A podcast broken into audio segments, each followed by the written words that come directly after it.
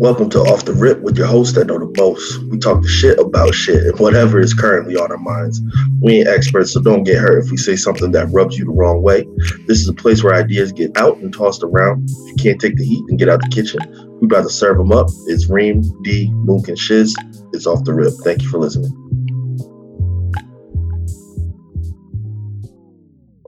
Yeah, but the whole BPS is is on is virtual now. That's Finally, finally. I mean, that's man. probably yeah, that's probably where they stood a sharp should have started, but the fact that it took them this long and the fact that they're doing it in the middle of the year makes it that Yeah. much tougher to. And uh, It's, it's terrible, And man. constant. I mean, the beef between the Boston Teachers Union and like City Hall and like the mayor was the fact that the, there was there was a lack of communication, right? And like even this this in person learning plan, it just wasn't like it wasn't the best plan. Like you know what I'm saying? Yo, dudes had fucking years to, not years, they had months to prepare for months. shit. Yeah, It's kind of like the NFL shit we was talking about. Yeah, you Exactly. had months to prepare for it, time. and then you drop the ball. Yeah. And the mayor and the superintendent, they weren't providing like um data around COVID cases. And I think it Yeah. shot, shot up six percent like out of nowhere when they finally released it and they were like, yo, like what are we what are we still doing here? It's, it's bad, bro. It's I don't Yeah, know how our- Boston is right now. Our close, well, my close friend, not Rashaan's close friend, uh, Oh my former god. close friend. My close friend, yo, oh my Anyways, god. You gonna do she's a that me? teacher. She's a teacher in one of the schools, and um, because she was working with a student who, who's you know extra needs, um, she's working with that student, and that student caught COVID, and then like another one of the helpers or the teacher's aides caught COVID, and then it was just like a domino effect. Now she's in quarantine. Luckily, she's not. She hasn't been diagnosed with anything, but um, it's just like it's it's crazy how how how quick it, it all falls over. But they're saying that she might have to retest too because the kid that tested positive, that just recently happened. Like he just recently tested positive. So there's there's a Another two weeks of quarantine because she's already doing two to- weeks of quarantine. yeah, so she might have to like retest again. Yo, that's that's that's crazy. Insane. But there's no plan for anything. Like think about restaurants too. Like people are eating outside, it's getting cold. Like we're gonna go back to what we were in March, where these small businesses and these restaurants it's gonna might shut have- They're down. gonna suffer. They They're gonna suffer. down. I've noticed at the restaurants now they have the the QR scans, and then they Yeah. also have um, the QR scans for contact. So Yeah. like you scan the you take the picture and you scan it and you put in your contact information and basically if anybody gets COVID at that restaurant, they'll send you a text and let you know a person was diagnosed with COVID at this time. If you were here from this date to this date, you need to self quarantine. And that's how they're doing it now. But that, you know, To do that even that kind of has some flaws, you know. Um, Yeah, I mean the You know how they would do NFL has this this contact device, but yet people are still catching cases like every every other day. Well, how did the NBA do it? Because the NBA managed to not have one case, right? But yeah, but they had the bubble. No, nobody came in and out of the bubble. That's true. Like I think they just had.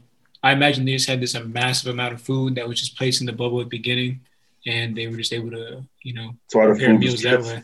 Probably, but it was safer. Now, they had a restaurant, I guess, though.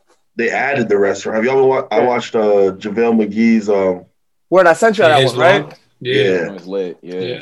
it- it's really cool to see. It, it changes my my uh thoughts on JaVale McGee.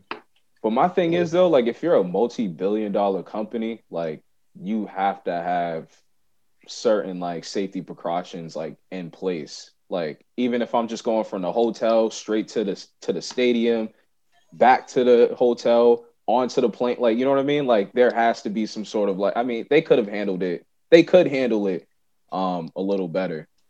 In my The opinion. issue with the issue with the NFL is that players can go back to their homes. They can go back to their communities, and like you can't, you can only you know keep a space safe for you can only keep a finite space safe for so long. You know they can protect the facility, they can protect the fields. But when players go home, it's on them to to make sure that their wives aren't with other family friends and contracting it, that their kids aren't contracting for other people. So like there's so much out of their control that unless you just bubble the players and say you can't go home for you know Oh. 18 20 weeks like kid, people are going to get cases you know right. Definitely. I actually met um the other day at my job, I had met a woman who's the the head COVID doctor for um, the head COVID tester for the Patriots, and she was talking about how they have to get tested every single day. Anybody that walks in the building. Mhm. So, and it's like an everyday process. So she says like that can take. She works seven days a week. Think about that. She's working like eighty hour weeks, and Yeah. and it's like pretty much impossible to like monitor where they've been. Like you know, you think about how they could have come in contact with it. A lot of their kids are still going to school. They're Mhm. still still going to school. So those kids are coming home, running to their parents and stuff like that, and then you know all it takes is you know one person to come in contact with it. Then you're in a building full of people because you Yeah. might you might be able to pass it. You might hypothetically pass a test with no symptoms or anything like that, but you don't really know like when you could have gotten these. You know, could have came in contact with it. But once you find out, like at that point, it's already too late. So, like for example, like the whole the Patriots game when they played against the Chiefs, it could have been a fan came in contact with Stephon Gilmore for all we know Mhm. or like for Cam Newton, it could have been a fan that came in contact with Cam Newton. You know, if they're like, you know, just running into the parking lot or something like that, something random like that. And you really can't control these kind of things. Like they said, they have to do a bubble, but it's impossible to have how many players is that? 53. We'll say we'll say it's about 60 players a roster. Obviously, I'm not counting like all the practice squads and all the other things, but 60 players a roster for 32 teams. There's no facility that you're going to be able to to house all these people. It's not like a basketball roster where you kind of like, you know, at most you have 30 guys and then you're only taking 23 teams anyway. And you're at a big place like Disney so they can separate, you can have practice. Like, could you imagine the NFL, who already hates the Patriots to begin with, telling them, like, nah, y'all have to practice next door to the Patriots when you play them next week? Yeah, nah, There'd be an uproar. There's, there's no perfect way for the NFL to go about it. I think the reality of it is that if they're going to have the season, they have to know that there's going to be more cases. I think personally, what they should have done, and this is kind of me looking at it retrospectively, but um, they should have allotted more bye weeks or breaks in the middle of the season, assuming that more um, teams were going to contract it. Because the Patriot, like that was kind of an issue with the Patriots where they had their bye week, I think, kind of early and um, then they had players that contracted it, and then they had to move their games around. And now they've had their bye week and they've already rescheduled. They really have very little flexibility to reschedule any more games. They said seven schedules got inflicted by that Patriots. By that whole one, Patriots yeah. ordeal. Yeah. So I mean, again, looking back, it probably would have been helpful to figure out a way to add more um, flexible dates to uh, like accommodate for teams having to reschedule and things. Because now they're putting like games on Monday, and like you got like a 4 p.m. Monday night game or Monday game, and then an 8 p.m. Monday game, and yeah, I mean it's tough for the teams too. Like the Titans And they're pushing The Titans two weeks Tuesday ago. too, right? and Tuesday, yeah, I think it was the Titans two weeks ago. They didn't practice like more than one day that week before their game, and they won the game. But like, like th- that becomes a huge issue when you talk about just you know competitive advantage. You know, if you can't practice for a week, how do you think the team's going to play? Yeah, and I don't want to give excuses for the Patriots, but last week's game, they were just so untuned at all. Like Yeah, they just yeah. look like they just because they haven't had a chance to practice. Yeah, they look like they It's usually- practice exactly. It's like Reem, being a football player, isn't Friday usually your day that you're actually like putting all game plans together and actually running through game plans and things like that? Friday is more. Yeah, Yeah, play no it- football. No playing. mean, you already know. You already know. Nah, I mean it depends, but I think in the NFL, I think Thursday is probably Thursday is their biggest uh, kind of practice day, but then I think Friday is more like a walkthrough where they really go through the game plan and everything. Exactly. I feel so like if you if you can't get that, then that, that becomes a huge problem. exactly because that the whole Patriots ordeal happened on a Friday. Like they shut mm-hmm. down practice on Friday Yeah. for the game against Denver this weekend, and somehow still played the game on Sunday. yeah. So it's, yeah, which I don't I don't get how somebody can contract COVID and then they just move it back one day and then play. like that doesn't make sense to me. But it's the NFL. Everybody else tests negative. Yeah, everybody else tests negative. That's the thing too is players have been tweeting like the NFL doesn't care about us. Like I, I think it was Logan Ryan maybe his Yeah. name stands out as somebody that said the NFL doesn't care. 'Cause players are just are getting it and teams aren't really doing anything or the NFL is not really doing anything. They're like, oh well, okay, next game. Yeah, Or you just act like our president and just pretend that we're just outpacing every other country. And it's not there. Yeah. Com- yeah, we'll or just we'll compared used to living compared at to swine flu, Compared to the H1N1, yeah. right? yeah. Compared to swine flu, it's like the same thing. Man. Yeah, that was tough. That was tough.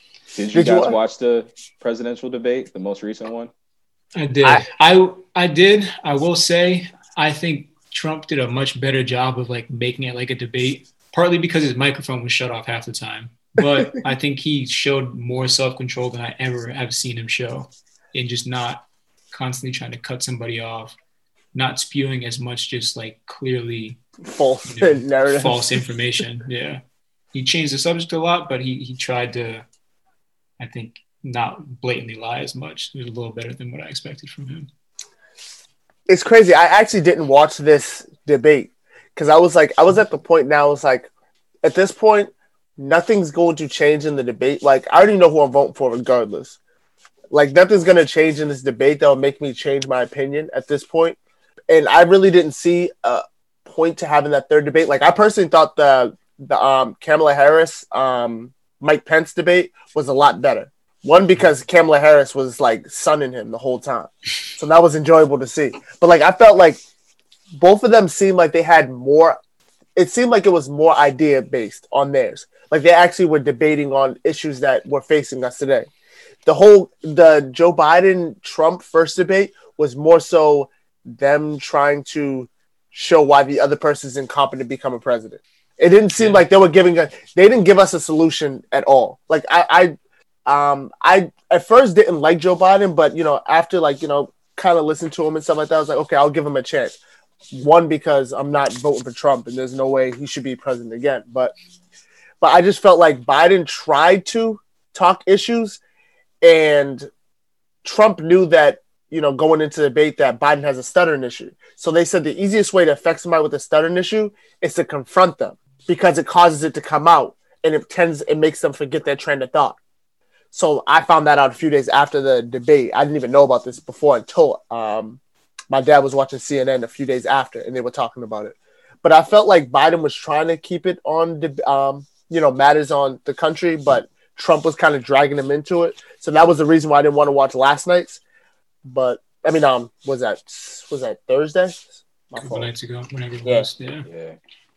Nah, um, nah, I agree with y'all. I think like Trump just that's what he does. Like that's just like his method uh when it comes to anything in terms of interviews. Like he's always looking to hijack or disarm like his opposition. Um, and I think it was very evident with um Joe Biden too. Um Yo, Yeah, you know who does that, Rashaan? who Yeah, yeah, Yeah. of course, of course. yeah. Um if you know, you know. if you know if yeah that's all i gotta say on that um but It's yeah a bunch of straw man arguments. You you don't you don't talk about what's actually being talked about. about You- exactly you start attacking a person's character, a person's knowledge. It's literally invalid logic. Like if you go to Yeah. take a class like Logic 101, that's how you lose an argument. That's how you Yeah. lose a debate. That's you get points that's docked in a that's debate. debating for arguing like that, yeah yeah Yep. um and the thing that stuck out to me was when they had the conversation or the topic was brought up around the talk and then joe biden obviously went into like this rehearse thing of talking about you know i can't understand like the black struggle and stuff and he was going through that piece and then donald trump jumped in and said but you were the one back in the 90s and the late 80s who uh, was talking about this whole super predator thing. So here comes the other lie where it's like, well, Trump, you were the one who put out the ad for the Central Park Five. Like you wanted Exactly. their heads. Exactly. Like what are you Like, talking about, bro? That's on. But but for someone who doesn't understand that history or someone who was on like the fence of like, yo, do I I don't really like Joe. I mean, I don't really like Trump, but like, can I do I have the privilege to tolerate him for another four years? If you don't know that information, all that could be misconstrued into what he was just putting out there. You know what I'm saying? And that's the that's Trump is smart in that sense. Like, yo, I'm not gonna hit you with the data or any of that. I'm gonna create this narrative, um, and I'm gonna continue to push that the entire debate. And that's the frustrating piece. That's where I got frustrated, and I was like, you know what? I gotta. I, I'm getting frustrated right now. I was like, yo, I gotta shut this shit off. And see, that's why I didn't watch it. Like I didn't even bother watching it. Again, like Mook, said, I felt like Mook. I know who I'm voting for. Yeah, Right. I don't need to watch this fucking disaster on TV. exactly. Make myself upset. Like watching Twelve Years a Slave. But one thing I did, one thing I did notice about the debates, though, I'm gonna call it right now. 2024. If she runs, I think Kamala Harris can be the next, the first female president. See what my boy Andrew Yang does. Yeah, I I'm like just him saying it. I'm just saying in general. Too. I feel Yeah, like I, I like feel him. like she could be the first fe like she'd be the first president. I feel confident, like you know, first female. I'd be confident in becoming the president. Well, I want to see Michelle. Hillary won the won the vote. She won the popular vote. Just the electoral. Yeah. the electoral, Electoral college, we need to be worried about. Yeah, they were like, nah, bro. We ain't ready for that. But um. But this I this wanna brings up the other topic I wanted to talk about though, because Okay. this came up in our circle, Rashaan, at work, um, and we are talking about voting, and I was just wondering if you guys voted, or didn't vote, or are intending to vote, and uh, what your thoughts are about hearing the sentiment from the Black community that "Ah, I'm not voting because my vote doesn't count, or they don't do anything for us, so I'm not voting. Um, just wanted to pick y'all brains about that. I've definitely heard that a lot. I think the issue is that people like try and generalize voting too much that, you know, my vote towards the presidency doesn't count. And that, I mean, that again is not true, but it doesn't have as big of an impact. When I think about voting, I think more about like your state representatives. And that's where voting is, is huge, and even your local representatives. So, you know, voting for, you know, this, na- like voting in this neighborhood or this area, this city, to get the representatives that are going to help your community. You know, that's where voting is important. And that's where I think the black community, but also the minority communities need to understand the importance of voting and the importance of their voice. Um, and I don't know if that's a larger kind of issue itself, but I think the idea that voting is just looked at as voting for the president, it does hurt the minorities and it does hurt people that aren't as educated on, you know, how voting works and what the process is. Um, and so I think that's where the my vote doesn't count really kind of bothers me is that if you say that you don't really understand the power you have, um, you know, in your own town, in your own city. You know, your vote is very important. You know, in Dorchester, or in Malden, or in Chelsea. You know, where you can you have a lot more power to pick your representative, to pick somebody that's going to put money into the Boys and Girls Club. It's going to put money into these programs that need it.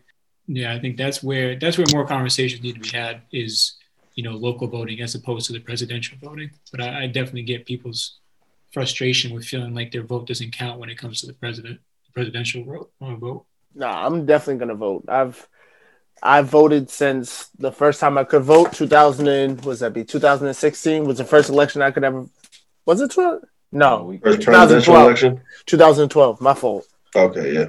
I made sure. Damn, I feel old now thinking about it. Me too. you, you age yourself, bro. I made sure.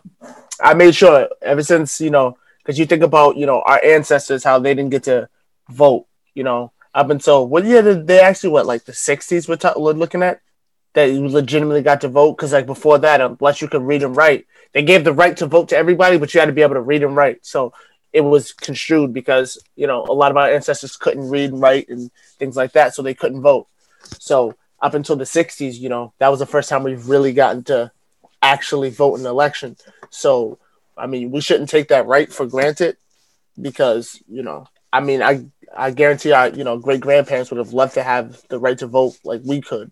How we can openly go to election and you know make a change in the country you know pick who our leaders are, are who who's in office for us who represents us. So I, I definitely don't take that for granted. So i think i might i might even be going to do early voting today um the mall or whatever but Yeah, I did the um, early mail-in voting, um, so I got that out the way.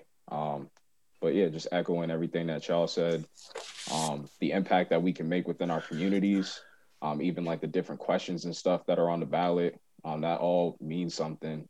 Um, and just this voting, voting right now, and that's my thing too with people who say, "Oh, I don't vote," but then you still complain about the shit that we go through. It's like, nigga, Yep. you, you you like a, a walking contradiction. you part of the problem you know what I mean? So, um, yeah, Yeah, no, I, I I voted um early. I mailed my my thing in, and um just agreeing with, with basically what everybody said, and, and going further, um, with move. It's not just like we got the right to vote in the '60s, which is Not that what, long six- ago. 60, what, That's fifty. It's like 50 fifty, years ago. Yeah, like, essentially speaking. not that long ago at all. My dad was born in '66.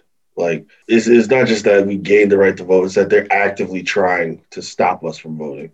Still, after we've gained the right to vote. hmm they're still doing their tricks and their uh, voter oppression and and looking for ways to make sure that uh, the people who don't have a voice, the minorities, the underprivileged, don't have a say in the way of politics.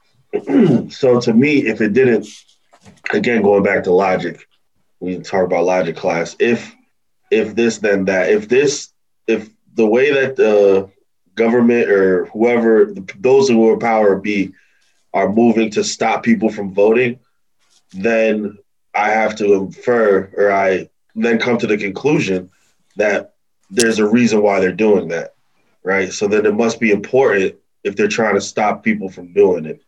Or else if it didn't mean nothing, I feel like they would encourage people to do it because then that would be like a uh, lip service, you know. Go ahead, pat yourself on the back, get an attaboy, you voted, good job. You know, but instead they're destroying mailboxes, um, taking people, fake people in line for like three to four ones. hours.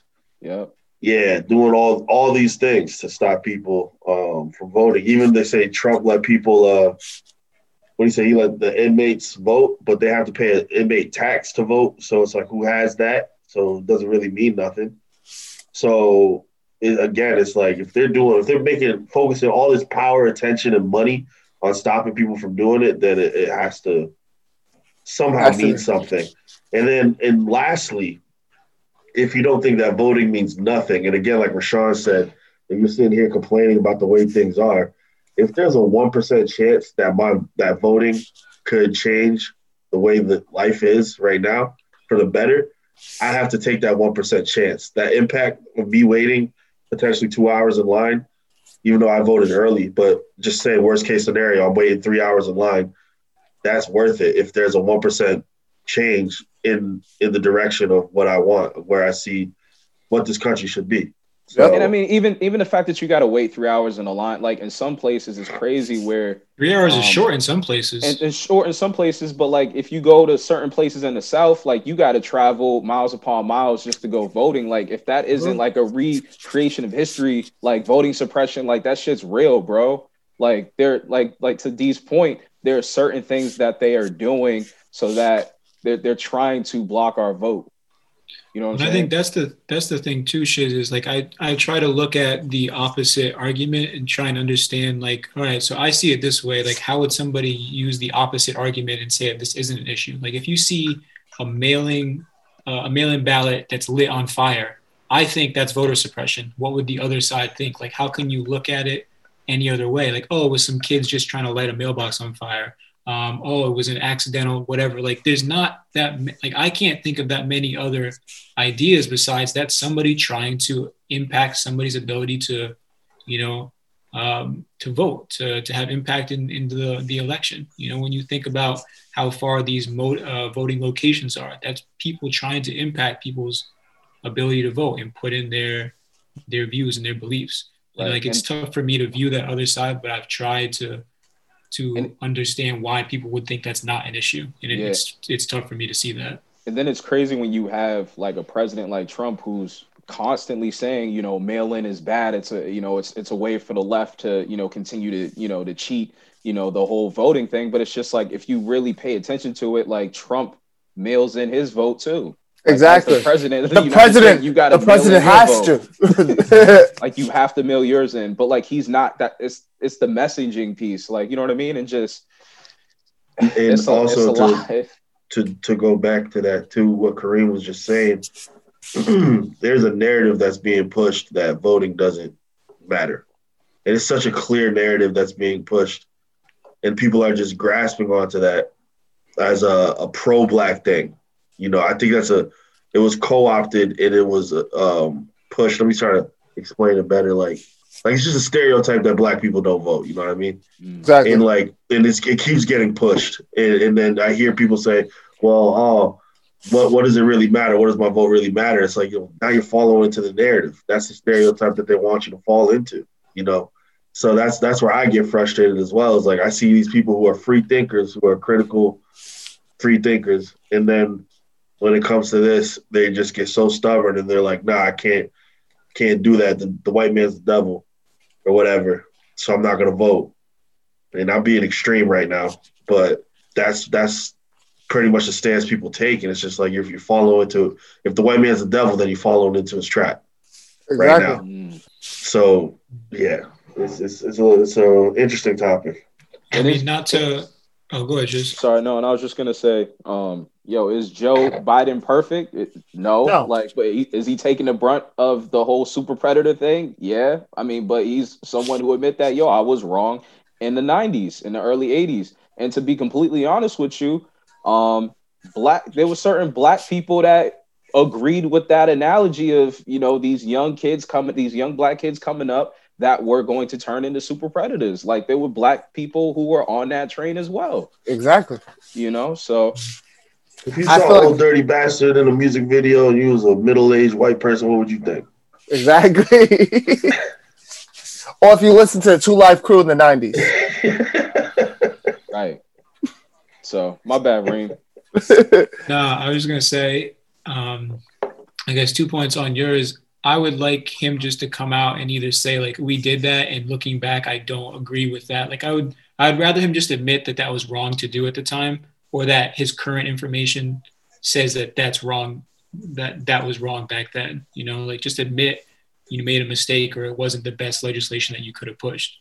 You know, um, instead of just trying to either downplay it or ignore it or act like you know there was something i mean maybe there was good that came from it but i would rather him just like be upfront and honest about it than try to, to put it away and hide it like it didn't happen but That's two not to bring not to bring things back to sports but i also think that's why the nba continues to be respected so well because they've had so many initiatives and the nfl has done it a little bit more now too but they have so many initiatives to get players registered to get communities registered. A lot of the NBA stadiums are using their stadiums as uh, All 29. voting, uh, all 29 per yeah. So All like they're 29. using their their stadiums as voting uh, locations now.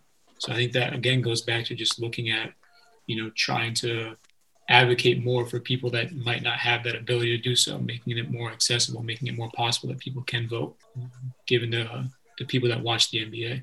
Yeah. Positive things to see. Yeah, and, and if, lastly, lastly, um, uh, Rashaan said something that made me think like how people are like, well, Biden sucks too.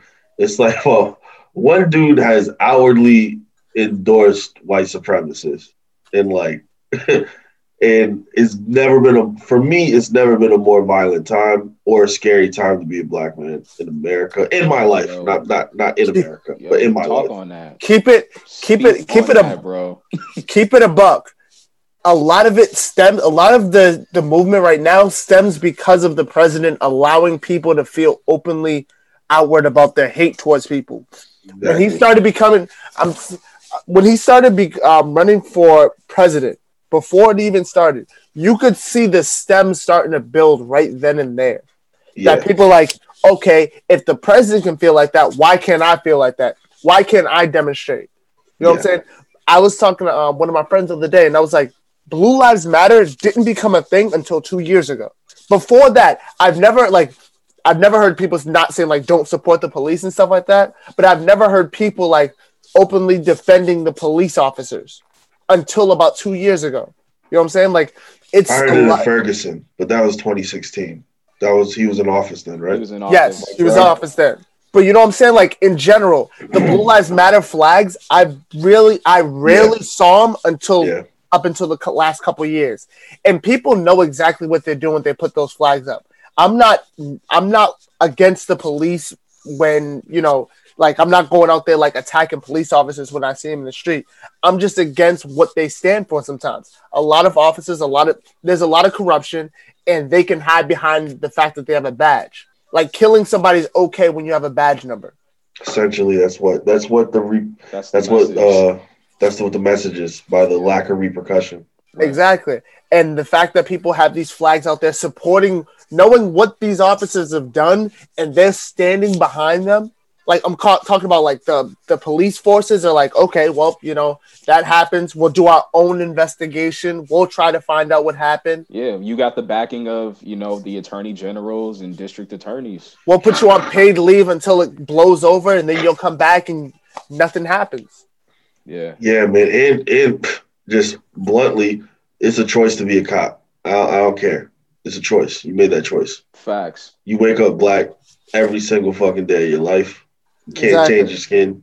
That's who we are. So Yeah. you can choose not to be a cop. You don't have to identify as a cop. yeah Even when you are a cop, you can be undercover. You don't have to identify as a cop. exactly Like you can escape that identity. So it's just not again going back to logic, it's a false equivalency. Yep. And let this not be a, a thing where I'm coming out here saying I hate police officers. Some of my dad, my family's best friends are some police officers. So this isn't to every police officer. Some But of my best friends are black. Exactly. I completely That's, that's what. Yeah. Yeah. That's what it- That's what it sound like, right? That's what it sounds like. yeah. I'm But not I'm- racist. I got a whole bunch of brothers, a lot of black friends. Nah, but I'm saying it needs to it needs to the narrative needs to change. There needs to be accountability held for what these officers have done. What's happened to George Floyd, what's happened to all these Breonna Taylor, what's happened to all these people. And Yeah. they've walked away scot free. Nothing has Yeah. happened to these people. At the Yeah. end of the day, they go home and they're with their family at night. These other families, they've lost a child. They've lost a parent.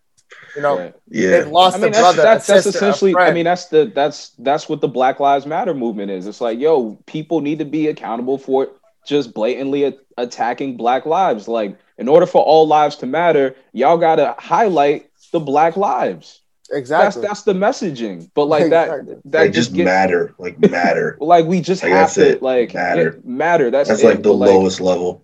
But now, but now, when you have a president classifying black the Black Lives Matter movement as a hate group, exactly. A terrorist group. a terrorist group at that, and it's just like now, now, now, black people are being, you know, Yo, we- sidebar, sidebar, sidebar, sidebar.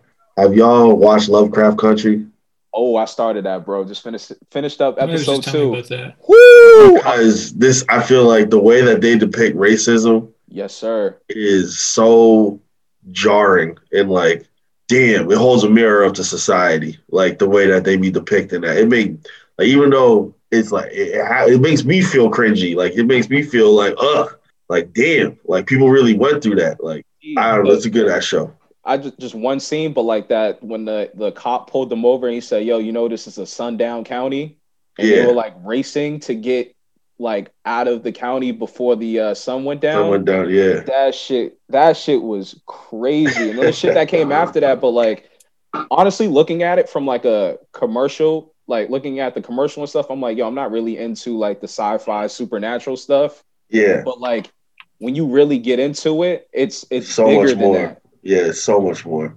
so i definitely encourage like Mook Green y'all have to start that today bro like And- and the reason- to- we Oh, need to do Rashaan, the reason why the reason why that it's sci-fi like that is because they're actively trying to put black people in in those roles that white people were in in the early Hollywood movies that were like sci-fi and, and like alien or like adventure movies like they're only white people like Indiana Jones or whatever like stuff like that. Like there's only white dudes in those roles. So they're like, we're gonna take those same stories and tropes, but we're gonna put black people as the heroes.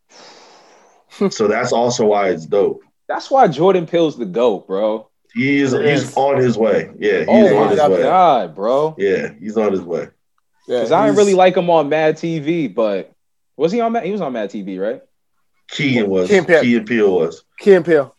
Mike, Michael Key and Michael Key was on Mad TV. I don't remember if Jordan Jordan Peele was. He might have been Okay. right. I think he might have. I think he was, but and then that's when they got the, the then they started their own show, right? The Key and Yeah. Peele. But anyways, yo, And both of those leading actors, well, everybody is a, a phenomenal actor, but Jonathan Majors, who plays Atticus, Atticus, that's the that next dude Denzel, deserves bro. all the yo. He deserves all the awards. He's the next All the awards. Calling it right now. Yeah, man, he's up. He's up next. I could have did that. You know what I'm Big saying? If I praise. pursued That's an big acting, That that was that. Yeah, no, no, that's big praise, and and it's a crazy show. It's a I weird, dig it's an out there show, but it's dope. And I just like the social commentary it has. And I thought it it kind of lines up with what we're talking about right now. So that's the only reason I want to plug it. Nah, But uh, yeah, we can. definitely. If we're done with that, that was whew, a little heavy talk. It was good talk though. That was a great talk. Talk is needed talk. Mook had, It Mook, needed Mook talk. had me want to raise a black fist in the air with a leather glove, like a, uh, the Olympics. And um, necessary. let's see where we at. Okay. Um, do you want to do top five or headlines? So this- you want to do top five at the end? Okay. Headlines. Um, uh, some more somber news. Have y'all heard about the End SARS movement in Nigeria? Yes.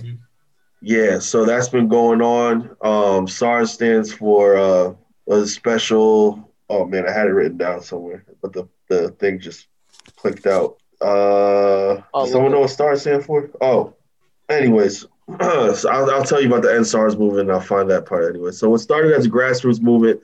Then police brutality in Africa's most populous country has become a global phenomenon embraced by the world's biggest celebrities. Hashtag End SARS. Um, so in the acute last, respiratory syndrome. Huh? Severe No, that's the- acute respiratory syndrome. That's the disease. SARS means something different. In this case, it's In an acronym. night. Yeah. Oh, okay, got you, got It's you. it's an acronym for the cops. It's like a special unit for the cops that they created. Um, I thought it was that at first too. That's why I was confused when it was end SARS. I thought it was like, oh, another epidemic is happening. Oh, yeah. Like I thought So- it was health health related, but that's why I thought it was interesting to look into it because I didn't know what it was before today. I just seen it around. But in the two weeks since Nigerians have began flooding the streets to rally against the police uh, unit, widely viewed as abusive, um, megastars have joined the fight, like the likes of Beyonce, Rihanna, Cardi B, and Drake. Uh, the protest is now dominating social media um, on practically every continent, and um, even um, our presidential candidate, Democratic candidate uh, Joe Biden, was talking about how the United States must stand with the Nigerians who are peacefully demonstrating for police reform, seeking to end corruption in the der- democracy. Um, special anti-robbery squad. That's what it is. there we go. SARS stands for Special Anti-Robbery Squad. So they formed a task force that was supposed to go after certain people and criminals in Nigeria, and apparently they've just been attacking civilians and taking money from civilians. And then whenever someone comes into power, a political power, to try to say, "Oh, we're going to change it," that doesn't happen at all. Just like the car- um, so they're like a cartel or something. Like, It's like a military police. Yeah. jeez. Like it's like if the SWAT team just went crazy out here. yo, send the CIA, yo. like yeah, Special in Anti-Robbery. Squad.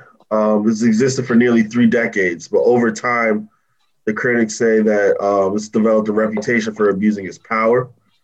Um, there have been 82 cases um, recorded by Amnesty International about how SARS has abused um, its, um, has abused this this uh, Nigerian people over the past three years, um, including beatings, hangings, mock executions, sexual assault, and waterboarding.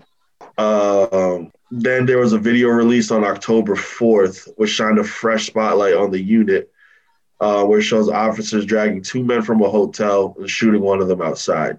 Then the, the police came out. Um, I mean, the police, yeah, the police force announced on October 11th that it dissolved SARS and fired the two officers, at least the two officers, in the response of the of that shooting of the two men. And then there was a celebration, but it didn't last long because demonstrators did not believe that the police force was serious. The Nigerian president urged citizens to be patient. Um, he asked protesters to clear the streets. He said their voices have been heard loud and clear, that they're trying to respond. But this just sounded like more of the same that Nigerian people have been hearing over the past few years. A lot of people stayed out on the streets and continued to protest. Um, you know, people dancing in large groups, waving Nigerian fra- waving Nigerian flags but authorities were deeming this as criminal elements in that there were looting happening and that they're unleashing terror on citizens, uh, which kind of sounds familiar for us in America when you look at that parallel. But then um, again, there was another shooting recently, uh, as recently as Tuesday, um, in the Lekki Gate Plaza. Bullets were ringing out. I don't. Two more died that evening. So 10 people died total, according to a tally by Amnesty International. Damn. I think that was October 11th. So Um, what what I'm reading from is the Washington Post. You can read it at WashingtonPost.com. It's that article. Um, it's titled "Why Are People Talking About Nigeria?" and and hashtag EndSARS. But I just I had no idea what it really was about, and then I looked into it and I was like, "Yo, what the hell?" So it's crazy what else is happening around the world. Puts things into perspective. Um, yeah, just wanted to share that. You guys had quick thoughts. And I think I, I kind of just echo what you've been saying. It, it's scary to see what's going on around the world and, and the fact that, you know, I've seen headlines about it, but not nearly as much as I should, given hearing what's going on, you know, and Yeah. you just kind of reading that one article and understanding what's been happening. You know, again, it's happening in another continent, but I still feel like it, it's something that you would think you would see um, a little bit more in the Yeah. media. along with that, there's another um, tragedy that's calling attention that that is calling for attention. Um, in Armenia, there's genocide that's still happening in Armenia between um, the two countries fighting over it, I believe, um, and just pillaging the people and not caring about it. I think Armenia's population is very small. I think like two or three million and then they're going up against a country that's backed by Turkey, which is like 84 million people. And, and there's been a war in Armenia before, previously. Um, I'm not as knowledgeable about it, but I just know that that is happening as well right now. So stuff happening around the world. And I imagine it's Uh, also partly because we're we're in our presidential election period where all the news is about what's going on with our candidates. But um, you know, obviously, like you said, there's a lot of things going on around the world, um, not just here in the states, but you know, around the world that are impacting a lot of people. Yeah, wild stuff. Next is Was it the Tory Lanez? nah. Jay Z launches a new weed brand. Yeah, I saw that too. Um, so yeah, he he I guess it looks like Jay Z's um thrown into the cannabis scene uh, with the debut of a new weed brand called Monogram. Uh, not much is known about the brand. Not much is known about the brand. About Um, the gram. About the gram. D's like, yo, I'll Yeah. report back to y'all next week. yeah. Thank you. Um, apparently, this isn't his first foray into the cannabis world. Um, he's been the chief brand strategist at Calvia or Caliva, I don't know, uh, one of California's largest cannabis companies since July of 2019. So yeah, I thought that was interesting. that is. Yeah, all those people that are in jail right now serving time for weed crimes. Yeah, for real. Especially in California. Motherfuckers are making billions off of that shit. Bank right now. off of it now. Shout out to Wiz Khalifa, uh, KK Industries, his his his uh, weed strand. He's making a lot of money off of that. Shawn Kemp just opened up a weed shop too in Seattle, I think. Yeah, I did see that. Sean and somebody else partnered. Oh, Sean Hampton. Yeah, Sean Hampton. Um, my man, Reign Man. Al Harrington. Al Harrington also. Oh, yeah, he got on that. he was like one of the first to do it too. Yep. He was He like said, one who, of the very first. he was like, "Who said NBA players don't smoke weed?" Shit. And then in uh, music news, we got a little teaser last night um, from the boy himself, Mans, El Drake. He uh, put out a little commercial for Certified Lover Boy, and that's gonna come January 2021. And if there's just breaking down the commercial, it was a a video of him taking on the form of all his uh, album covers. So this makes me feel like he's about to come with some straight fire. If that's Why what does that make you feel like he's about to come with fire? Uh, because I feel like he's just like you see my work, like you know what I'm doing. Like I feel like it's more like he's looking at the at the big picture. Like now I'm gonna place myself where I need to be. Like before, I think they're like concept or like smaller albums to him, but now I think this is like this is my step. When you put all your your work of arts in there, to me, it's like this one's gonna be better than all of those. You think he's gonna That's what it says to retire? No, but I think he's gonna say like this is my, I'm the goat now. Mm. Yeah, You don't think he's solidified as the goat? I mean, he's he got like a no, No. he got like a what was it a t- ten year run? he's not. He's not Jay. Yeah, Jay Z. So- I don't think What- anybody will touch Jay Z, in my personal opinion. He's Ever. not Jay. What I thought was weird by the um the commercial or advertisement was the order in which he used the albums. Right. Yeah. It- if I remember correctly, I think it was Take Care, Nothing Was the Same, Dark Lane, and then I think the last one was Views because you saw like the six six six, and it was you know like a panning over the city. Um, so I think it was used but I didn't notice like a Scorpion reference in there. Yeah, But I also and I didn't a More Life reference in there. Um, More Life was a playlist. Alright, if you, by I mean, Drake, yeah, by Drake's fair- words. alright, If yeah, so if that's how you class, fair, fair enough. But so when I saw all that, I just kind of my initial thought was, he's is he going to try and do something like he's going to take the best from each of those albums to create this new album? Like his favorite part about Take Care, his favorite part about Nothing Was the Same, and create music that incorporates all of these albums because all those albums are pretty different when you look at them and, and what they were at the time. So He might at the be- same time, No, I was just saying my fault, Reem. I'm just saying he might be fooling us right now. Just give us like another care package, like just some other throwaways, bro, and just put it on a put it on a nice little mixtape or something. Like songs that didn't make these albums. Yo, and it would go platinum, and it would go platinum. Exactly. Yo, if he does that, I'm like, yo, he's the goat for that, bro, because he had me fooled. That was a dope ass commercial. I'm watching it right now. It's interesting. And you want to, if you want to dissect the the imagery, you know, he's like a little kid looking up, and you see these little kind of flakes falling down. You know, uh, I, I think a lot of people. I'll have to look at some YouTube videos because I'm sure there's people that have tried to dissect the ad already. Easter eggs. I'd like to hear, yeah, I'd like to hear some opinions and He thoughts. used as the color people purple at this point, so that means Royalty. when the second moon is at its peak. He's got the little heart in his hair for for the new images now. So like, uh, yeah, yeah, I, I'd be interested to see what people think about that that advertisement. What people's impressions are. They'd be like, oh, he's dissing J. Cole. His birthday's in January, and he's releasing his album. Oh shit. Yeah, I'm waiting for some heat from Cole too, man. yeah, bro. and Kendrick. there's a lot of rappers that have slowed down. Uh, haven't been putting out as much. Well, they're old now. It's a young And they're man's old, game.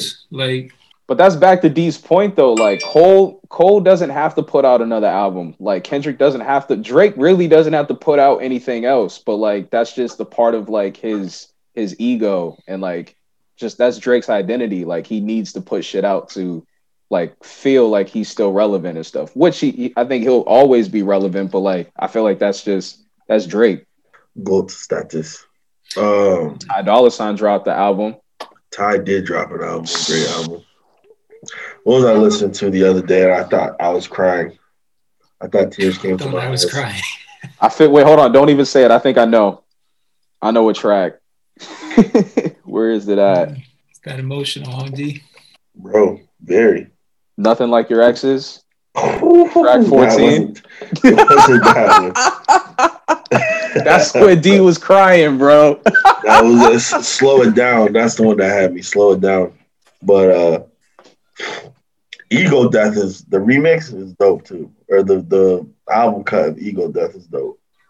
Um, Your Turn with Musiq Soulchild that would touch my soul too. Mm. I think But, track uh, six with Kanye and um, Anderson .Paak was a good one too. Yeah.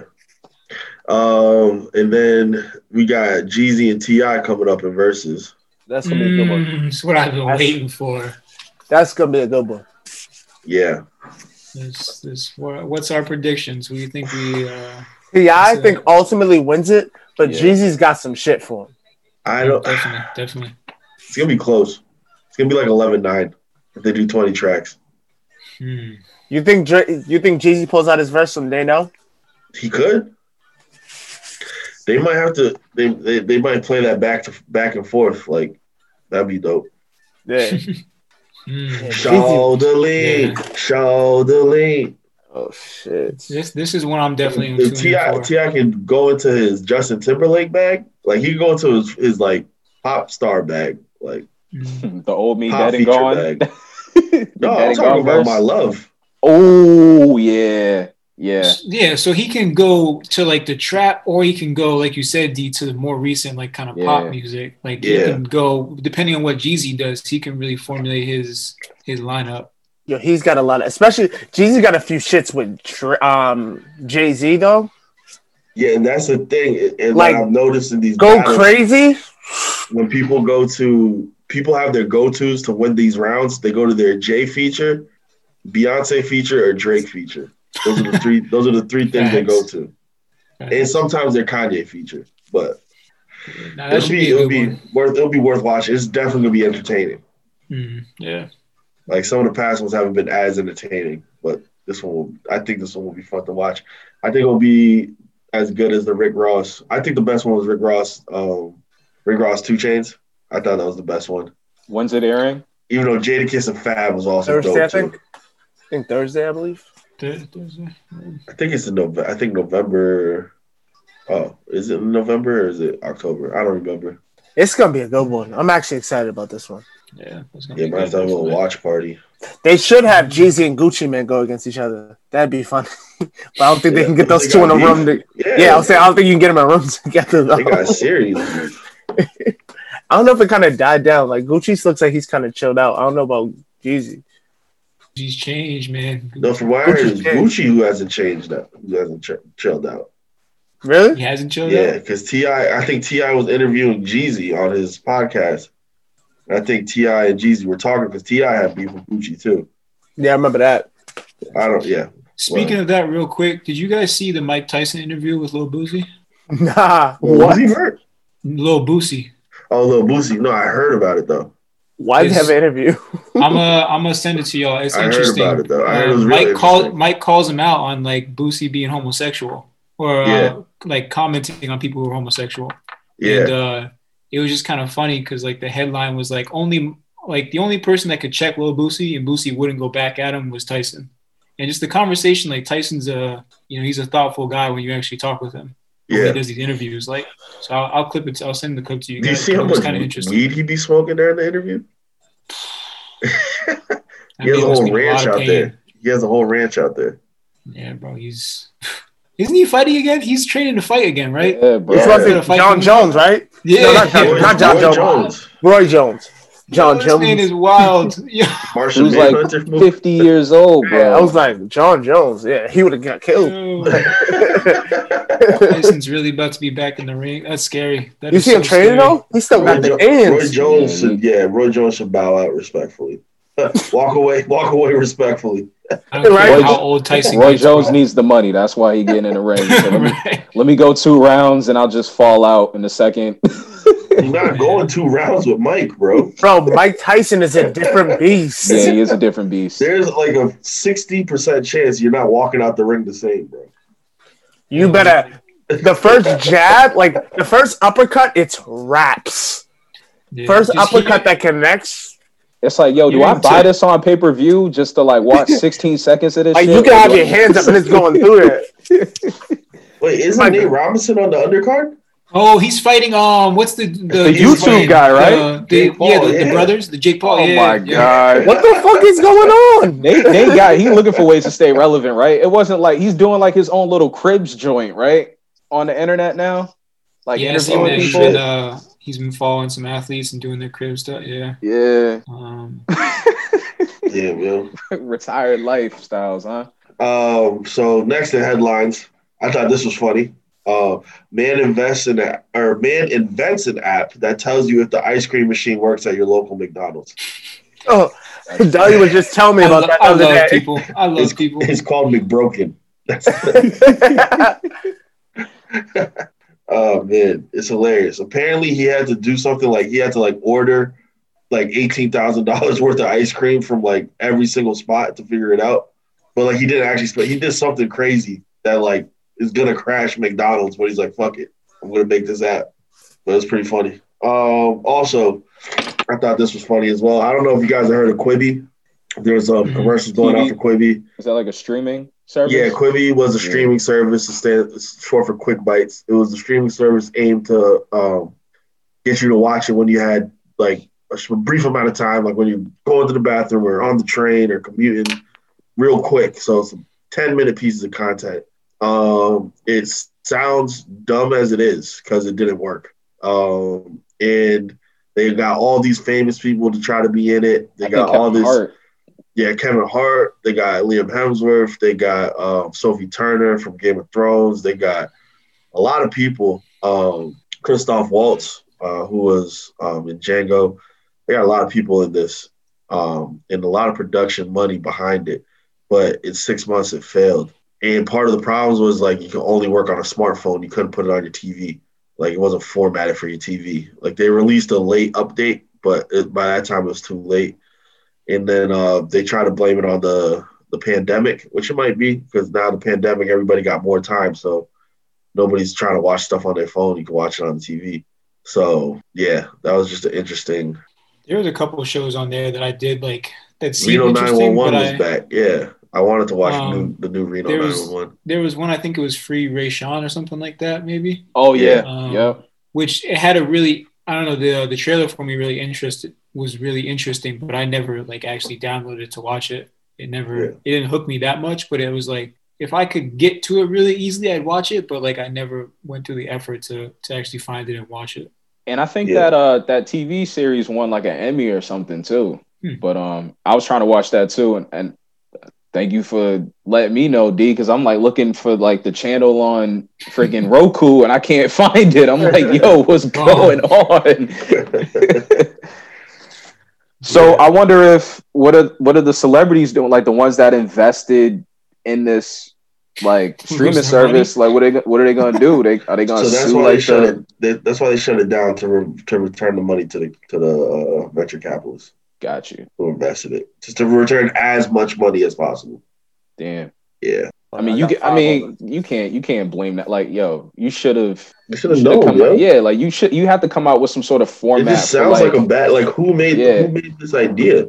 yeah, like, oh, watch stuff at ten minutes at a time. Like, I'll just watch YouTube. Like that's what YouTube is for. right. Like, it's already invented. It's already a thing. Yeah. And truthfully, like that's the only, that's the only reason why. six seconds. Like That's the only on. reason I knew about Quibi because I was just like trying to watch that show, and I'm like, oh shit, like it's only exclusively on the streaming service, and I feel like that's how a lot of streaming platforms are getting people now. Like, yo, you can only watch this on. This Oh, but the thing is, that's service. another way that Quibi failed. They didn't own any of their content. So we're likely to see some of these things get picked up by other streaming services, depending on if they can fix the format for TV Hmm. and if they can edit it so it'll be better on TV than 10 minutes a piece. That's probably gonna be weird editing. But So, y'all think it's a dub for movie theaters now?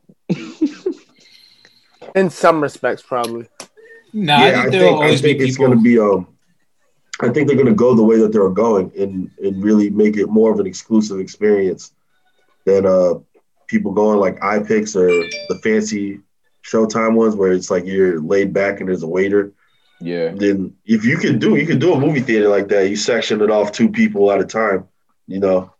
But it's just not gonna be like big auditoriums with 350 people sitting. Yeah. Yeah, I mean, I think there'll always be people that want that movie theater experience, especially for certain types of movies. Like, it, I don't think it will completely die out, but they will often change their model and how they do things to, uh, you know, accommodate people's needs now and what people are looking for now. Like, I think, um, I don't know what you guys think about it, but moving into Boston and, and living in Fenway, um, uh, the movie theater, what was it? Is it AMC? Yeah, I, used to- Right. I knew Yeah. somebody who worked there. was Yeah. it Regal? Uh, oh, the Regal, yeah. So I remember when I when I I, knew first, someone who worked there. you knew yeah you knew someone who worked there yeah, yeah yeah. So when I first got into Boston and was living out here, I went to that movie theater. and was like, oh, this is crazy! Like this is awesome! Like this is such a Yeah. nice movie theater. It's got a bar. It's got food.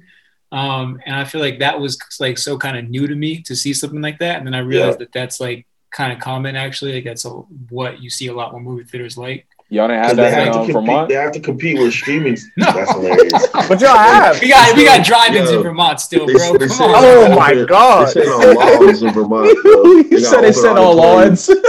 Yeah. We, They sit around got the- we got campfires and tell base songs. We got the pickup trucks and the side everything, wall, yo. bro. At They the shack, bro. on the side of the TV. you know, we just we put the we put the projector on a barn and then just you know just chill You got out the and just- blanket. Yep, exactly.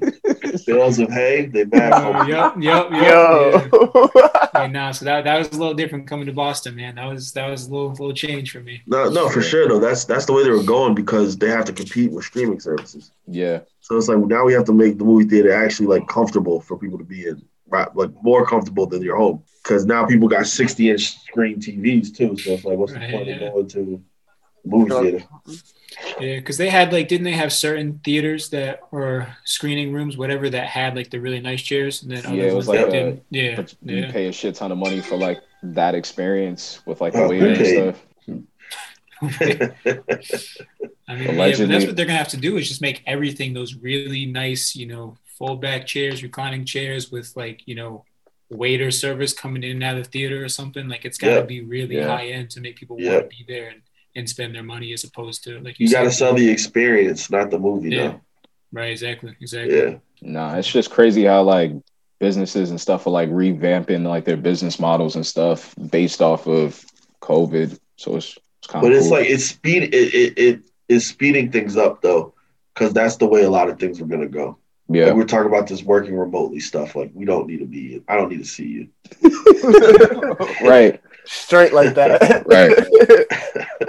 I remember I used to have to go to meetings, and I'd ask my boss if I could take the meeting at my house because I didn't want to drive in traffic across the city. And he's like, "No, you have to be here." I'm like, "For what? I can't. We have. We have. You gave me technology that I can video call you on. Why does it matter Yeah. where I'm at?" Yeah. It's like you say like I have to stay at my school like late to take this meeting. It's like I can take this meeting while I'm driving. Like you don't need to see. You don't literally need to see me for us to have this meeting. Right. It's like realizing you've been on a Zoom call for an hour, understanding that like, yo, this could have all been in like an email. Yep. Um, also in TV news, we have a legend coming back to the streets. A legend. That's right. Jamie Lynn Spears in a recent interview said that she's thinking how to reboot Zoey 101. She thinks a little a three a three episode stint, maybe a reunion, if not a reboot. She's Mm, trying to bring the content back to the people, the content we deserve, Content, the content we need. Go. the wholesome content we deserve in these tumultuous times. Yo, it's just crazy though. Like honestly, after those shows left, like those like the Nickelodeons and like the Disney channels, like those shows that we grew up on, like I just feel like every show that came afterwards has been trash. Trash. Hot Absolute garbage. trash. And it's just like water maybe- trash. maybe I've gotten older and I'm just like, may, eh, like Disney's not hitting the same. Like, you know what I'm saying? Like, it just, it's just not the same. But it's just straight trash. I just felt like it got watered down, and it's just like absolutely corny. Absolutely. I agree. Even on Disney think, Channel, uh, same thing. Yeah, Yeah. Yeah. I, they just like, they look for something very specific and then they just kind of like reuse the same idea or same style until like people just get sick of it. yeah, And, and that's just kind of like, I don't know, it, it gets old really quick. yeah. It's funny So seeing those like the TikToks. laugh tracks, they add all the laugh tracks and stuff. It's like really bad. Yeah, Really bad. Oh man. Well, uh, finally And with to that, wrap up. oh, and with that oh. too, with the with the Zoey one on one, have you guys seen the talks about um? You guys ever see the show The Victorious, kind of similar to that, hmm Yeah. Yeah. and uh, the dude uh Leon Thomas, Andre, Yeah. the black the black dude in it. Yeah. I didn't realize that he writes for a lot of um I found that out too. right now. I just yeah, I had seen that on social media, and uh, people were just talking about like you know he was one that you know continued his music career by getting like time on that show and then getting opportunities later in life and yeah like people I don't know how true this is but people said that he's written for very A-list uh, musicians at this point. Well, I mean, you have one of the biggest pop stars on on set with you. yeah Ariana. Yeah, right. Yeah. That's true. That is a great connect, right? Like, so he gets to work with Ariana, and then you know she puts her on. She puts him on to a few uh, musicians. They work together. Yeah. I don't know if y'all seen this uh, YouTube video. It's hilarious. It's like a back. It's a uh, uh, behind the scenes thing of like that show Victorious, and you know how the the main actress uh, Victoria Justice. It was her show, Yeah. but Ariana Grande is there. Like so, she's coming. She's on the come up, and so it was like a video of them of them behind the scenes, and then they're like, Ariana, Ariana, can you sing for us? And like Ariana sings dope as hell, and then Victoria just comes back like, I can sing too. It's like, oh, oh, honey, oh, Damn. that Damn. must have been the moment she knew how the careers would change. yeah, She been doing now. Now Ariana. Now she be telling people that, yeah, I used to be a, a, a lead star on the show that Ariana Grande was on. exactly. Oh, That's like on her resume, like worked with Ariana on a show that I was the lead role on. she was she was my sidekick on the show. Like our paths kind of just inter- didn't you know connect together after that. It's crazy. Yeah. Shout out to our Nickelodeon segment though. yeah. Um, and finally, and Rashaan will love this. Uh, yeah, your idol, your idol did something. Um, Travis Scott has partnered with PlayStation as a creative strategist Straight up. or strategist. I don't know how to pronounce that word. Strategist, strategist, strategist. Strategist. Yeah, but anyways, so he's getting the bag, bro. He's getting the bag, bag. Yeah. So what is that? What does that mean? He's just gonna be in commercials. That's what that means. That's what I'm thinking. And then Yeah. they'll put him in a boardroom every month or two and let him talk for an hour, and they'll say, "Yes, that's a great idea, Travis." And then just not And do then it. do it. Is Travis gone? Is he out the building? What the fuck was he talking about? All I heard was straight up and it's lit for an hour. Throw PlayStations off the roof. Right, that's not gonna work. we, we ain't gonna do that. No. But I just thought that's dope. Um, again, now you see how black culture is main culture. Uh, Hip hop culture is main culture. It's pop culture. It's popular culture, literally popular. I wonder. Honestly, he's Xbox been he's been winning though, low key. I mean, He's had a had the- great 2020. McDonald's uh Yeah. stint had his own little menu or meal, and then he got Yeah. this PlayStation thing that's just And he had It's crazy to see. that. and he's back with Um, Kylie. It's crazy. Yeah. It's crazy to see that uh, how athletes are now getting athletes, how celebrities are now getting the endorsements that athletes were getting. Yeah. But Yeah. they have said they have bigger. To be honest, a lot of them have bigger fan bases than the athletes do at this point. Yeah, Like Yep. think about it, like Travis Scott. Besides like you know your A list NBA players, there's probably very few people that that are in the NBA. Like besides like Durant, Curry, and probably Le, uh, LeBron, that have his kind of his kind of fanship. yeah, Like he's international.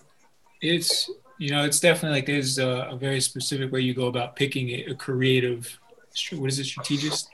There's like We're gonna call them there's a reason why Travis got picked. You know, like Yeah. they Yeah. know you you've seen his body of work, right? Like you saw Fortnite and how that blew up and how he was able to get on Fortnite. You saw the McDonald's and then this, like you see his fan base is so loyal and so huge like that. That's a smart move for PlayStation. Yo, and if you look at like his, if you pay attention to like his followers, bro, I mean, it just jumps by the millions. Like he's Yeah. not just doing like a couple hundred, like he's doing like millions of followers. Um, but yeah, shout out to him, bro. that is that is uh something to think about. That is crazy. Yeah. Yeah. You'll think Yeah, he'll, you think he'll do off the rip? We'll go crazy, bro. yo, if he did off the rip, bro, I'd be like, yo, you could just say whatever the fuck you want for an hour, bro. I Literally. Just- You have the platform. this Yo, is we- your platform. We'll sit here and just nod our heads, yo, like we understand, bro. Yep, absolutely, Travis. Mm-hmm. That'd be dope. Straight up. That, get on uh, that shiz, get your connects going. Yep. yeah, that concludes the headline segment of today. Slide in his DMs every day. Word. We got I thirty want to. I want to. I want to get into this uh, top five. I know we got to wrap up in a few, but I want to get into this top five because I'm kind of curious, and then maybe we continue this conversation next week.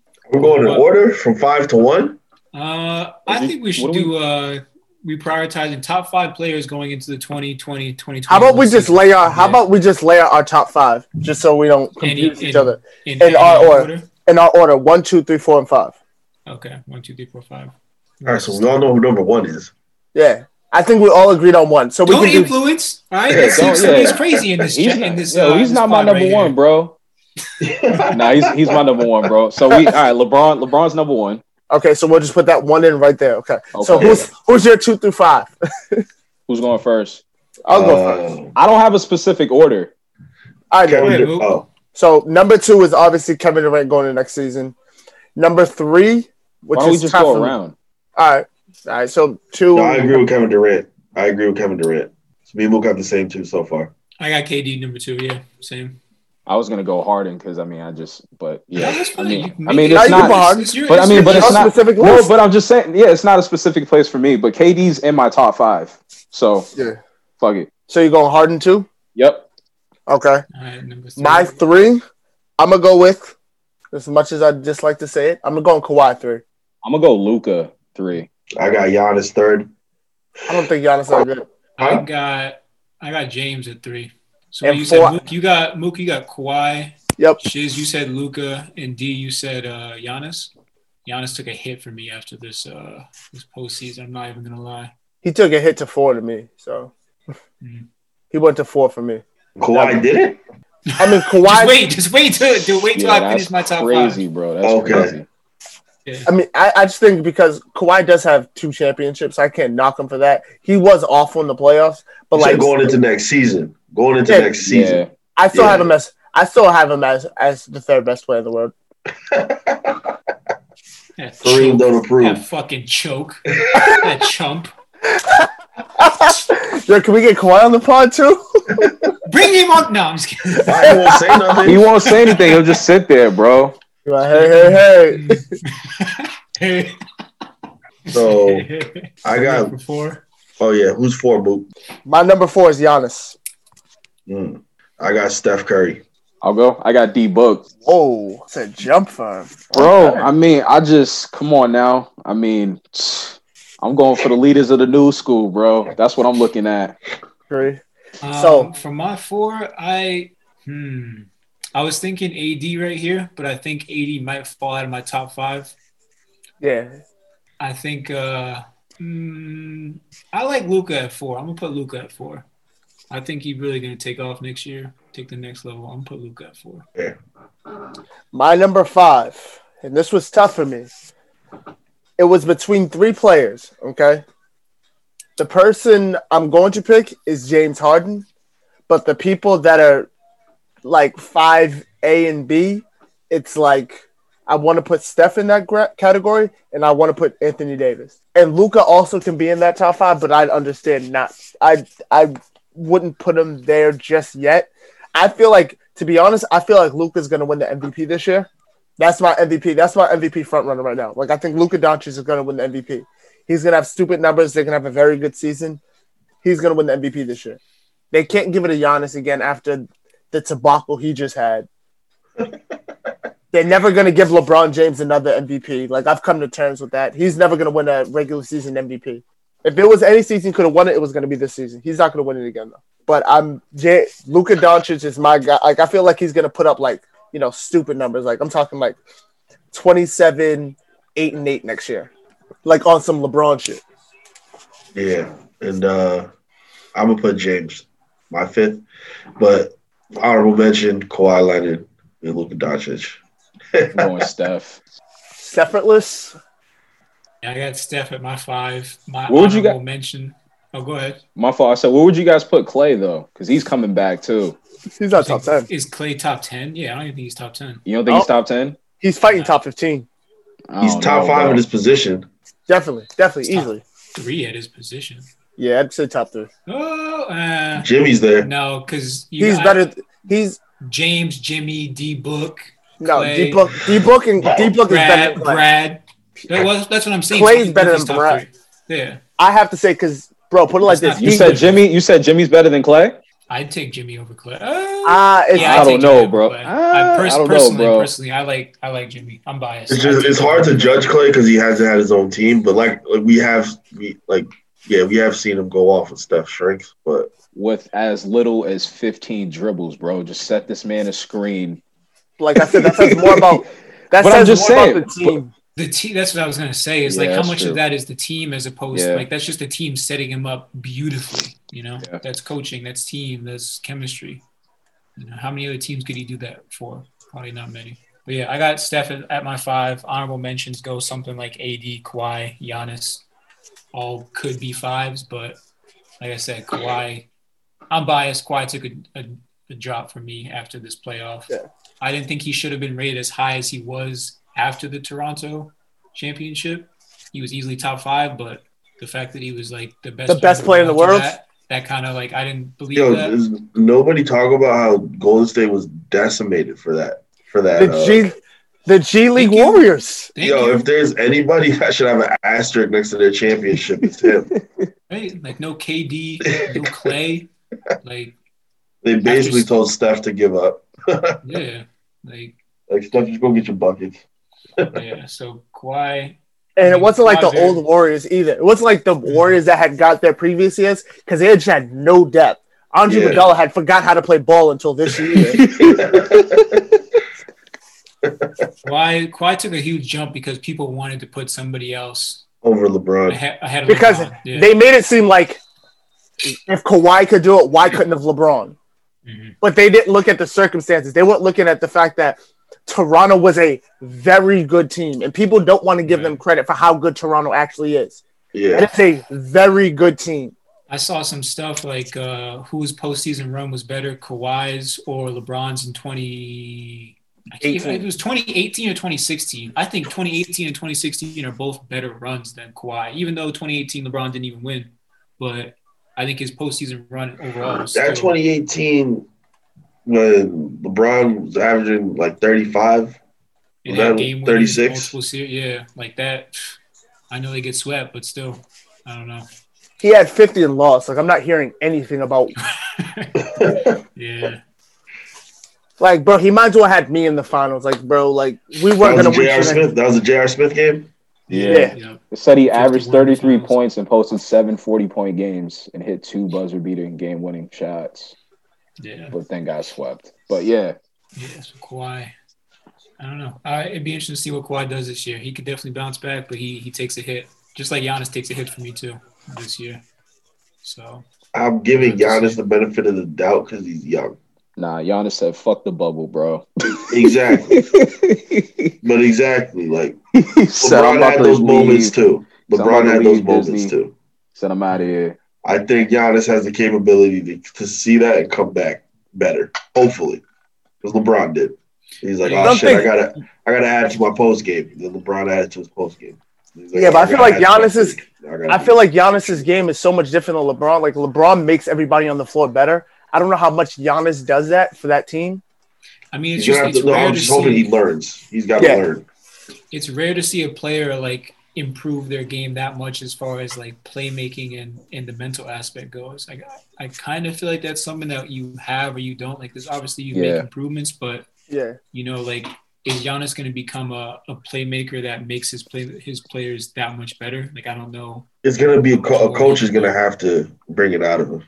Right. A coach or, or he has to go to the right place where the, the uh, a player, an older player, or a veteran player can bring it out of him. That's the only way. Because if he's he's gonna keep getting his way, if he keeps doing what he does, the same thing, he's just gonna become complacent. I Yeah, feel I like mean, a, his- a lot of. Oh, go ahead, Bruno. I was going to say his regular seasons are always going to be great because of who he is, and coaches know what to put around the regular season wise. But again, once you get to the playoffs and can really scheme, obviously that's been really difficult for him. So we'll see if he makes that jump. I feel like the biggest thing is I don't know if Giannis elevates. Like I don't know if he elevates a team that much. Like he might make them significant. Like he might obviously he's a good pa- good enough passer that he gets the job done. But I don't know if he makes guys like play at another level. You know what I'm saying? Like, Like a like a Jokic. yeah, like it doesn't look like even like when Giannis isn't playing well, the team isn't playing well. It's Yeah. not like one of those things where Giannis can do things off the ball and stuff, things like that, that could make everybody else better. I Like, think you gotta okay. play Giannis at the five. That actually wouldn't be a bad idea. I think you gotta play him at the five, and then you gotta figure it out from there. You can't have him. Like same thing with AD. Like AD, just get in the post, man. Stop being, stop being scared. You want to Although shoot the AD three was ball? cooking on Yeah, like shooting was. threes and in the in the mid post, like so Yo, you need him to be able to do that. But, But that's just the style of the game now, yo. Like nobody wants to post up anymore. Like they just want to face up and go to the go to the hole. and that's I the think reason why zone defenses work so well in the NBA because nobody Yeah, knows how to get on the short pull. Yeah, Nobody knows how to get in the dunker True. spot. Everybody's like, "Well, shit." Well, the Lakers did for a little bit when they were busting Miami the first they two had games. AD the and Dwight games. Howard Yeah. down low. Then Miami realized. Miami realized during that series, we can't play these guys like that. It's these guys actually work. know how to use it, how to defuse They're zone, running the which same crazy. play every time. It was high post dump, high post Yep. dump. Yeah. Um, did y'all see the thing? I'm gonna be thinking about. Y'all see Gilbert Arenas talk about um, how coaches don't matter and coaches don't know anything in the NBA. I saw Yeah, something did about him it. talking about cash, uh, Cassius, um, and how like some players, some college players are NBA players, but not college players. So Yeah. they won't perform great in college, but when they get to the pros, they you know they have it. I Yeah, mean, what what's that you're talking about, dude? it must have been the same interview. He was just talking about. Yeah, I think he, he was just saying Was like, it with um what's his name, the, the old coach of the Suns, uh, not Earl Watson. No, Earl Watson? No, uh, that was that was an interesting He was- interview too. Is it the one where he was with the college kid? He Yeah, interview with a college kid. Yeah, Yeah. I know you're talking about. yeah, and also at the same time, Dave Robinson said that Gilbert said something similar to him too. Like shoot the ball. That's how you got here. Like, don't listen to your coach. That's like do what you did to get here. That's how you're gonna have a career. But he said, yeah, most of the NBA coaches don't know what they're doing. That's kind of it, rem- it reminds me of that uh that little clip with uh like Zoe and I think it was JJ Redick and the coach was writing down a play and they, Oh, and they like, looked looked at at each he's other like- like, yo, what the He's fuck? they were like, what the hell? Did this right? And I feel like when you get to that level though, like I feel like a great coach, like you know, a Phil Jackson, those are guys who are just kind of like you know, a, like a counselor or like a psychologist. Like you're just managing Yeah, different personalities. Personalities. That's like that's all it is. Yeah, Like you're Your not you're not an X and O guy. Like yo, like Mike, I need you to get going. Like yo, I need you to play your role. Like you know what I mean? Like it's not like you're not writing up plays or anything because they get paid millions of dollars to do what they do. Like they got there that's for a reason. Right. I think that's where Steve Kerr has benefited a lot because he, you know, he does know ball. He's a good coach, but he also has incredibly smart players on his team, so he doesn't have to. Um, and he's played couple with players. incredibly smart players and incredibly Right. smart coaches. so he knows that, like, especially his team can take care of plays like that, so he can let them just run out sets and let them flow Yeah. because he he has trust in them. Where there's a lot of coaches and a lot of teams where if he if a coach doesn't drop a play, they're gonna fuck it up. They're gonna Yeah. they're not gonna be able to get a good possession. Yeah. Yeah. Steve Kerr is a good example too, because like I know His there was like a basketball pedigree is crazy. it's crazy because I was watching like a segment where he was talking to Steph on the um on the bench and he was like, yo, and he was looking at the data, like, yo, you're shooting 45% from the corner. Like that's the that's your green spot. Like that's where you need to shoot. Like we just need to feed it to you in that position. Like, all right, okay, cool. Like let's go. Like that's that's that's all it is. Yeah. Yeah, he like he doesn't seem like he does too much. Like he, Yeah. he does just barely enough to put them in good spots, and then he lets the players take care of it. Which in the NBA, you would think that's what it should be. You know, like a coach shouldn't need to over exert a game plan or, or his, you know, ideas to get the players to succeed. The players should have an idea of what they need to do. And I think that's what Doc was trying to do in LA, but you know, there's too many different egos, man. Everybody think they're a superstar. The players aren't smart not a enough over there. No. Yeah, that too. That Kawhi, players Kawhi aren't smart can't enough. take over a game like that. Kawhi, Yeah. he Kawhi needs a playmaker to allow him to be the best that he can be. And and and uh, Doc might need a KG. Yeah, he needs for somebody real. like, nah, fuck this. This is how we're working. He Speaking had, of this, he had that with Chris Paul, but he Chris Paul just pissed everybody else off. Yeah, speaking of the 08 Celtics, Mook, what did what did Paul Pierce say? He said something recently. I know He we got to go said- soon, but he said legendary legendary Celtics guard Paul Pierce came out and said that LeBron James has never built a franchise ground up. So he had posted that, and I got I originally got the post like somebody else had posted in a group I'm in, and I was like, sure, tell me how great the uh, the 2001 Cleveland Cavaliers were. yo, it's crazy. Somebody wrote something. It was just like, yo, I never seen, and I'm a, I love, I love my Celtics, I do, but like, I never seen the 08, like, I never seen another championship team like the 08 Celtics team that won one championship milk that shit like they're just like the greatest The basketball ever. team to like Correction. ever play. Like I never Correction. seen that shit. There's before. only there's only there's only two players that milk it. Like Yeah. Perkins doesn't yeah, you talk don't, you don't hear Ray talk Per- about it. You don't, You don't hear Rondo talk about it. Yeah. You don't hear Tony. Tony. I don't think I've ever heard Tony Allen even think- mention the championship. Yo, I think Ray's the smartest Glenn one out of all of them. it. He's like, yo, this shit ain't gonna last. KG got a busted up knee. I'm gonna have to take my talents to South Beach too. and they were trying to pay him. Yeah. Yeah, people try like they try and alienate Ray like he did something wrong in that situation. No, he's smart. He got his shit. If you notice in the, that that team, the, the roles that they had on that 08 team, everybody dispersed once they got that ring. Yo, we were here for what we knew what this was. and I'm out. I got my ship, I'm out. And the thing about it is that team, like they, Danny Ainge at the time didn't realize how special that team was, and he just let everybody, all the role players that were on that team, he just let them walk. He let James Tony Allen go. Posey, Tony Allen. Like he just let guys walk. Tony Allen kind of remind me of like Marcus Smart though. He was kind of like that spark that came off the bench that we Tony needed. Allen didn't Tony take pull up threes. Way better than Marcus Smart. a Way smarter better than version. Marcus defensively, I'll- probably. But I'll take him. I Tony think, Allen- uh, I'll take Marcus Tony Allen over I'll Marcus take Smart. Allen any day. Marcus's offense, I'd take over. Marcus Smart cannot guard Kevin Durant. Bro, you didn't see if you were a real Celtics fan, you remember Tony Allen before, before the, the knee injury. knee injury. Yeah, Tony Allen was balling before the knee injury. And then he tried to dunk after a play was over. And Eddie Tore his House. But yeah, Paul definitely said some wild stuff. I can't understand how you can how he can say that. I guess he's looking at it from like he didn't stay with one team and just bring it to success, but he got to Cleveland, took them to a finals when they I don't know what the history was before that. Got to Cleveland, took him to a finals, left. Cleveland, well, I'll tell you, they had won a championship in 65 years. I'll tell you that much, Kareem. Well, and that was in his second stint. So he like so he brought he brought Cleveland to the finals, and then they weren't putting pieces around him to get any farther or to really have Yeah. a chance. Oh, Antawn Jamison, bro, you forgot. Antawn Jamison. Like, come on now.